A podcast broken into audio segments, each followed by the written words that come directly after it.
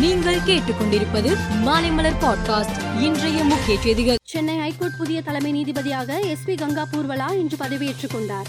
ஆளுநர் மாளிகையில் நடைபெற்ற பதவியேற்பு விழாவில் ஆளுநர் ஆர் என் ரவி பதவி பிரமாணம் செய்து வைத்தார். இதில் தமிழக அமைச்சர்கள் ரகுபதி தங்கம் தென்னரசு சேகர்பாபு மற்றும் ஓ பன்னீர்செல்வம் ஆகியோர் பங்கேற்றனர். அடுத்த ஆண்டு மே மாதம் இருபத்தி மூன்றாம் தேதி கங்கா பூர்வலா ஓய்வு பெறுகிறார் என்பது குறிப்பிடத்தக்கது. தமிழ்நாட்டில் சட்டம் ஒழுங்கு சரியில்லை என்றும் கொலை கொள்ளை வழிப்பறி போதைப் பொருட்கள் புழக்கம் உள்ளிட்டவைகளை கட்டுப்படுத்த திமுக அரசு தவறிவிட்டது என அதிமுக குற்றம் சாட்டி வந்தது. இந்நிலையில் திமுக அரசை கண்டித்தும் முதல்வர் ஸ்டாலின் பதவி விலக வலியுறுத்தியும் அதிமுக சார்பில் நாளை கலெக்டர் அலுவலகம் முன் கண்டன ஆர்ப்பாட்டம் நடைபெறும் என அறிவித்துள்ளது. புதிய பாராளுமன்றத்தை பிரதமர் மோடி இன்று திறந்து வைத்து நாட்டுக்கு அர்ப்பணித்தார்.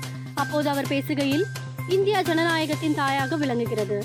நமது அரசியலமைப்பு சட்டம்தான் நமது சின்னம். இந்தியாவின் சக்தியை இன்று மீண்டும் உலகிற்கு காட்டியுள்ளோம். இது இந்தியாவின் வளர்ச்சியை மட்டுமல்ல உலகின் வளர்ச்சியையும் பறைசாற்றுகிறது என்றார். பிரதமர் மோடி மன் கி பாத் நிகழ்ச்சி மூலம் இன்று நாட்டு மக்களிடம் உரையாற்றினார்.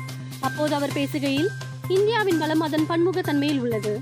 நாட்டின் பன்முகத்தன்மையை மேம்படுத்துவதற்கும் மக்களுடன் மக்கள் தொடர்பு கொள்வதற்கும் கல்வி அமைச்சகத்தின் இளைஞர் பரிமாற்ற திட்டமான யுவ சங்கம் ஒரு சிறந்த முயற்சியாகும் என தெரிவித்தார். டெல்லியில் புதிதாக கட்டப்பட்டுள்ள பாராளுமன்றத்தை பிரதமர் மோடி இன்று திறந்து வைத்தார். காங்கிரஸ் கட்சியின் முன்னாள் தலைவர் ராகுல் காந்தி வெளியிட்டுள்ள செய்தியில் பாராளுமன்றம் என்பது மக்களின் குரல்.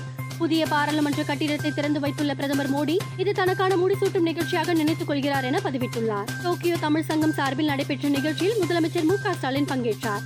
அப்போது அவர் பேசுகையில் வீழ்ந்த நேரத்தில் எழுச்சி பெற்ற நாடு ஜப்பான். ஜப்பானிய மொழிக்கும் தமிழுக்கும் நிறைய ஒற்றுமை உள்ளது.